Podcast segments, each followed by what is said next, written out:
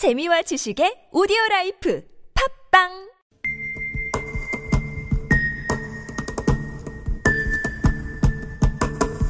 네, 방금 들어온 속보 검찰이 구속영장을 청구했다는 경찰 소식이 수사가 속도를 내고. 있는데요. 사실과 진실의 관계. 사진관.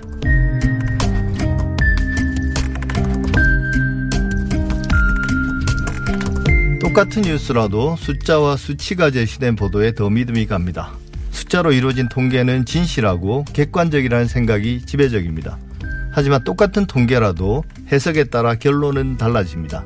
특히 경제 뉴스에서 이런 상황이 자주 발생합니다.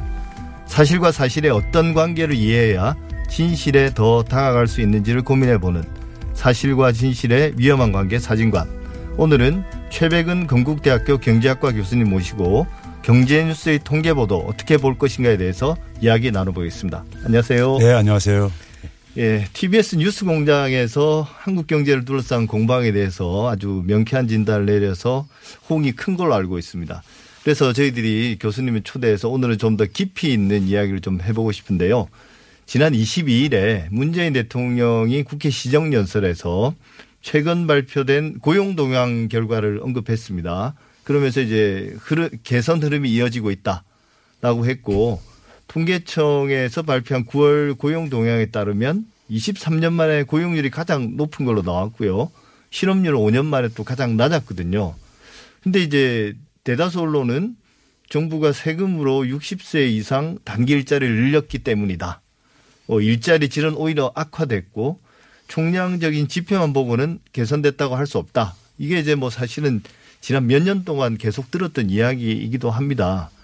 어떤 이유 때문인지 잠시 뒤에 좀 자세히 짚어보기로 하고 통계청 9월 그 고용 동향부터 한번 짚어보겠습니다.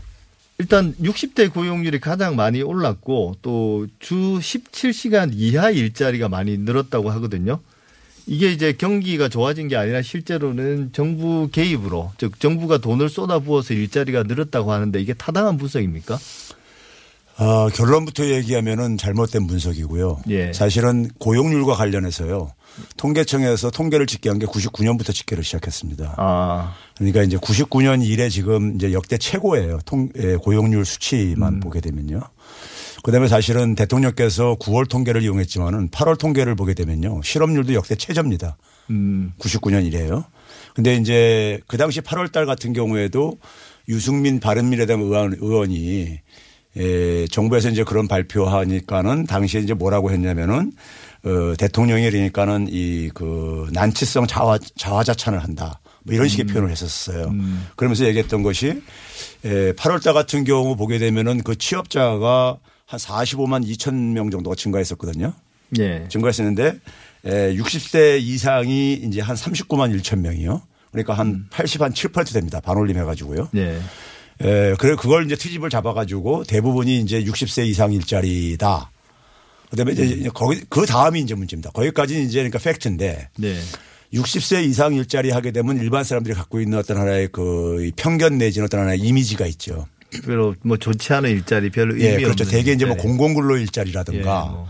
아, 그 다음에 이제 아무래도 이제 공공근로 일자리는 정부가 재정을 투입해서 만드는 일자리일 것이고 이런 이미지를 갖다가 붙여가지고 예. 사실 유승민 의원 같은 경우는 사실 에, 경제학자란 말이에요. 예. 정치하기 전에 이제 경제학자였었고 국책경제연구기관 KDI에서 오랫동안 이제 경제연구원으로도 생활도 음. 그렇죠. 했었고요. 예. 그랬는데 에, 다른 일반 경제를 모르는 이제 국회의원이 그런 소리 하면은 제가 좀 이해를 하겠는데 음. 본인은 그러니까 그래서 통계청에를 많이 이용을 했던 한, 한 전문가 중에 한 사람으로서요. 조금만 들여다 보면은 음. 그 내용을 좀 이제 우리가 파악할 수가 있어요. 예. 그 내용을 파악할 수 있다는 얘기는 구체적으로 우리가 각 연령별이라 연령별로 그 일자리들이 그러니까 대개 근로 시간이 되게 몇 시간을 하고 있는가 음. 이런 세부적인 통계들이 있어요. 예. 그러니까 그래서 17시간 이하도 있고 36시간 이상이 몇 명이냐 이런 것도 다 있다 이겁니다. 그리고 또 더 나아가서 60세 이상 일자리들 연령별로 보게 되면은 어느 분야에서 일을 하고 있느냐 어떤 일자리를 가지고 있느냐 네. 그러니까 이제 뭐 종사상 지위로 볼 때는 그러니까 이게 상용 근로자냐 우리가 흔히 이제 정확하게 정규직하고 일치하는 건 개념은 아닌데요.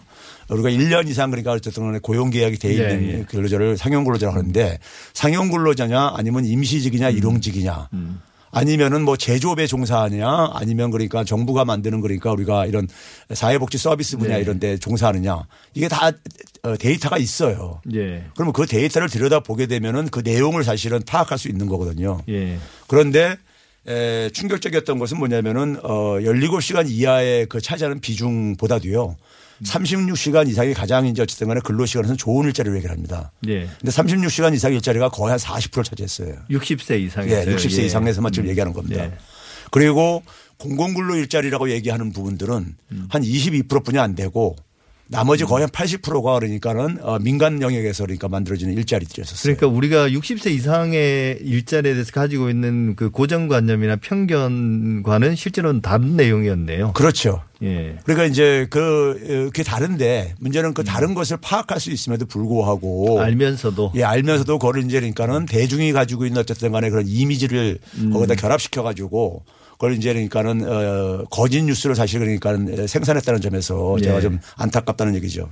근데 이제 그 저도 이제 40대지만 40대 후반이지만 40대 고용률이 떨어지는 거는 또좀 문제지 않습니까? 실질적으로. 지금 우리가 그 이 고용 통계를 이해하는 데 속에서요. 과거하고 크게 달라진 게 있습니다. 예.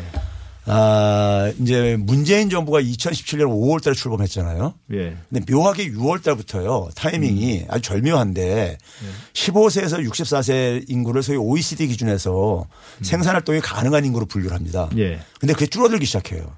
인구 구조가 바뀌기 시작했다. 예. 그때부터. 예. 근데 이제 그 문제는 이제 그게 바뀌기 시작한 것은 그 이전부터 저출산이 이제 지속된 결과지요. 음. 예. 타이밍이 우연히 이제 일치했던 것 뿐이에요. 예. 그러면 이제 우리가 지금 현재 보게 되면요. 50세 미만은 50세 미만은 그러니까 지금 어 인구가 줄어들고 있어요. 줄어들고 있죠. 15세에서 50세까지는 1년에 그러니까 32만 명 이상씩이 줄어들고 아, 있습니다. 그렇게 많이 줄어들고 예. 있습니다. 반면에 60세 이상은 56만 명 이상씩 증가하고 있어요. 예.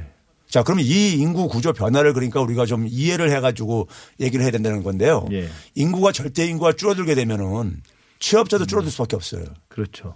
예를 들어서 쉽게 얘기하면은 천만 명일 때 600만 명이 취업을 했다면요. 예. 인구가 500만 명으로 줄어들게 되면은 600만 명의 취업자 나올 수가 없죠. 예. 그렇죠? 그러면 예를 들어서 500만 명일 때 한 400만 명만 취업을 하더라도 한 10명 중에 8명이 취업을 하는 거거든요. 그러면 1000명 중에서 600만 명 취업할 때보다는 10명 중에 6명이 취업한 것보다 오히려 개선된 겁니다. 예. 그런데 취업자는 200만 명이 줄어든 거죠. 음. 그래서 지난해 그러니까 우리가 고용 참사 고용 참사 나왔을 때그 고용 참사의 대부분의 원인은 인구 감소였었어요. 예. 그러면 이제 우리가 인구 감소 중에서 어 50세 미만이 다 인구가 감소하고 있는데 30대 40대가 지금 보게 되면 취업자 숫자가 계속 감소하고 있어요.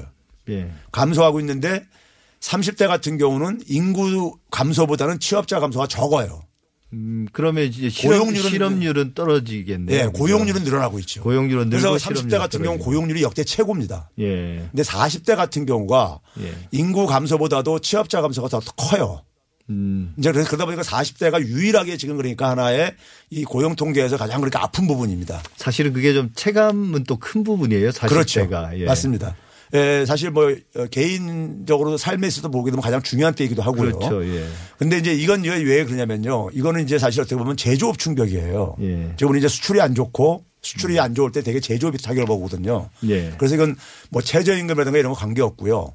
오히려 최저임금하고 관련 있는 게 되게 보게 되면은 청년층들인데 청년층들에 있어서 그러니까는 경제 활동을 포기했던 청년층들이 음. 대거 노동시장에 진입을 하고 있어요. 지금 30대 아니 이, 이 15세에서 29세를 청년층으로 예, 예. 하는데 청년층이 대거 진입을 하고 있고요. 그래서 청년층 고용률이 굉장히 많이 예, 개선되고 있어요. 그게 예. 이제 문재인 대통령이 시정연설에서 얘기했던 하나의 한 부분이기도 했었습니다. 음. 그건 좀 나름 긍정적인 사인이네요. 그렇죠. 좀 예. 장기적으로 봤을 때도. 근데 저는 사실 그런 생각도 하거든요. 이 경제에서 숫자가 만들어내는 그런 어떤 네. 세상과 또 실제 우리가 사는 세상이 참 좀 다르다는 느낌도 많이 들어요. 근데 지금 아까 말씀하신 것처럼 여러 지표들이 좋아지고 있는데 그럼에도 불구하고 사람들이 체감하지 못하는 근본적인 원인은 어떤 걸까요? 그게 언론 보도 때문인 건가요? 아니면 뭔가 경제학적으로도 설명이 되는 뭔가가 있는 건가요? 어, 있습니다. 예, 우리 경제에도요. 예. 굉장히 이제 그러니까 우리 경제도 저는 적폐가 있다고 이제 얘기를 합니다. 예. 그러니까 우리가 한 집을 오래 살게 되면은 집이 이제 그러니까 낡아 가지고 예. 이제 수리도 하고 수선도 하고 그러다가 수리 수선하는 비용이 너무 커지게 되면 이제 집을 헌 집을 부수고 새 집을 지어야 되잖아요. 예. 그게 더 합리적인 거잖아요. 예. 그런 것처럼 우리가 이제 그 동안에 주로 이제 그러니까 경제가 성장하는 과정 속에서 굉장히 장시간 저임금 노동에 의존하는 이런 구조에 굉장히 의존해 왔었어요. 네. 그러다 보니까는 이제 그 이 대부분의 이제 그러니까 많은 이제 중산층 이하의 가게들이 사실은 이 그 경제 성장의 혜택으로부터 소외가 됐었었죠. 네. 소외가 되고 지금 문재인 정부 들어서도 여전히 그러니까 그런 어 중산층 이하의 가계 소득 가계 소득이 빠르게 증가하지 않고 있습니다. 예. 그러니까 어 어떻게 보면은 어 박근혜 정부 그 마지막 그어 2010년 4분기 때는요. 가계 중에서 전체 가계 중에 60%가 소득이 후퇴하고 있었어요. 예. 그러니까 제가 이제 그걸 어떻게 표현하면 중산층이 저소득층화되고 저소득층은 빈민화돼 가고 있었다. 가뜩이나 소득이 낮은 데다가 더 오히려 후퇴까지 하고 있었다 이거예요. 전체적으로 보면 양극화되고 있는 거고. 그렇죠. 예. 아주 초양극화가 진행되고 예. 있었죠. 그럼 그 상황 속에서 문재인 정부가 들어서 가지고 발등에 떨어진 급한 불 정도를 끄고 있는 거예요. 예. 그러니까 뭐 대단한 그러니까 어떤 하나의 개선을 한 게 아니라요. 예. 그러다 보니까는 일반 중산층과 저소득층은 삶이 음. 그렇게 지금 이제 여유는 없죠. 아직도 여유는 없는 것이고요. 그런 상황 속에서 대개 경제 구조를 보게 되면 우리나- 우리나라는 더군다나 재벌 중심 경제 구조를 하잖아요. 네. 대기업들이 그러니까 타격을 받게 되면 대기업은 자기들이 그 고통을 전가시킬 곳이 있어요. 협력업체라든가 중소기업 쪽으로요. 그래서 이제 제조업 분야에서 일자리가 줄어들게 되면 주로 임시직 일용직 일자리가 많이 줄어들어요. 네. 근데 그게 대개 이제 저소득층이 그렇죠. 되게 갖고 예. 있는 일자리들이잖아요. 그러니까 그러다 보니까는 저소득층 같은 경우는 그동안에 수십 년간 아, 경제 성장으로부터 소외가 됐었고 최근에 음. 그러니까 문재인 정부 한 2년 동안에도 크게 개선은 안 됐고요. 예. 이제 이런 속에서 다시 또 이제 지금 이제 경제가 안 좋아지고 있다 보니까 그리고 또 한편에서는 언론들에서 계속해서 그걸 또 이제 과장 보도하다 보니까는 경제 심리가 얼어붙죠. 예. 미래가 불안하고 그러다 보니까 소득이가 에, 소비가 안 되고. 그렇죠. 소비도 예. 잠깐만 지갑도 닫으려고 하죠. 예. 불안하니까요. 예. 그러니까 이런 것들이 이제 맞물리면서 음. 근데 이제 우리가 사실 보게 되면 지금 어 경제가 아 수출이라든가 기업의 설비 수출의 감소가 그러니까 모든 지금 이렇게 그 요인이에요. 사실 핵심적인 요인인데 네. 그나마 가계 소비라든가 정부 소비가 이걸 버텨주고 있는 부분입니다. 음, 그게 뭐 이번 최근에 IMF에서도 지적한 문제죠. 맞습니다. 예. 참 어떻게 들어보면 희망이 있는 것 같기도 하고 좀, 좀 비관적이기도 하고 뭐 그렇습니다. 근데 저는. 정치가 좀 저는 경제라는 것을요. 예. 국민 특히 서민의 마음을 편안하게 해주는 거라고 정의를 해요. 네. 근데 정치하는 사람들한테는 사실 서민 특히 국민들이라든가 서민들에 대한 것은 저 별로 마음이 없는 것 같아요. 예. 예, 오늘 최백영 교수님 저기 상세한 설명과 그다음에 좀 따끔한 그런 어떤 정치인들에 대한 지적 예, 말씀 감사합니다. 지금까지 최백은 건국대학교 경제학과 교수님과 함께했습니다. 감사합니다. 네, 감사합니다. 오늘 주마가평 TBS의 편향성 문제 어떻게 들으셨습니까? 오늘 나눈 이야기가 충분하지는 않습니다. 하지만 TBS의 대표가 직접 불편할 수도 있는 자리에 함께했다는 것만으로도 큰 의의가 있다는 생각입니다. TBS 아고라는 TBS 내부 감시자로서 항상 TBS를 매의 눈으로 지켜보고 가차없이 비판하겠지만 마음 깊은 곳 응원도 아끼지 않겠습니다. TBS 아고라 오늘 준비한 내용은 여기까지입니다. 이 프로그램은 TBS 홈페이지에서도 다시 들으실 수 있습니다. 다음 주 토요일 8시에는 더 진실된 비평으로 여러분을 찾아뵙겠습니다. 감사합니다.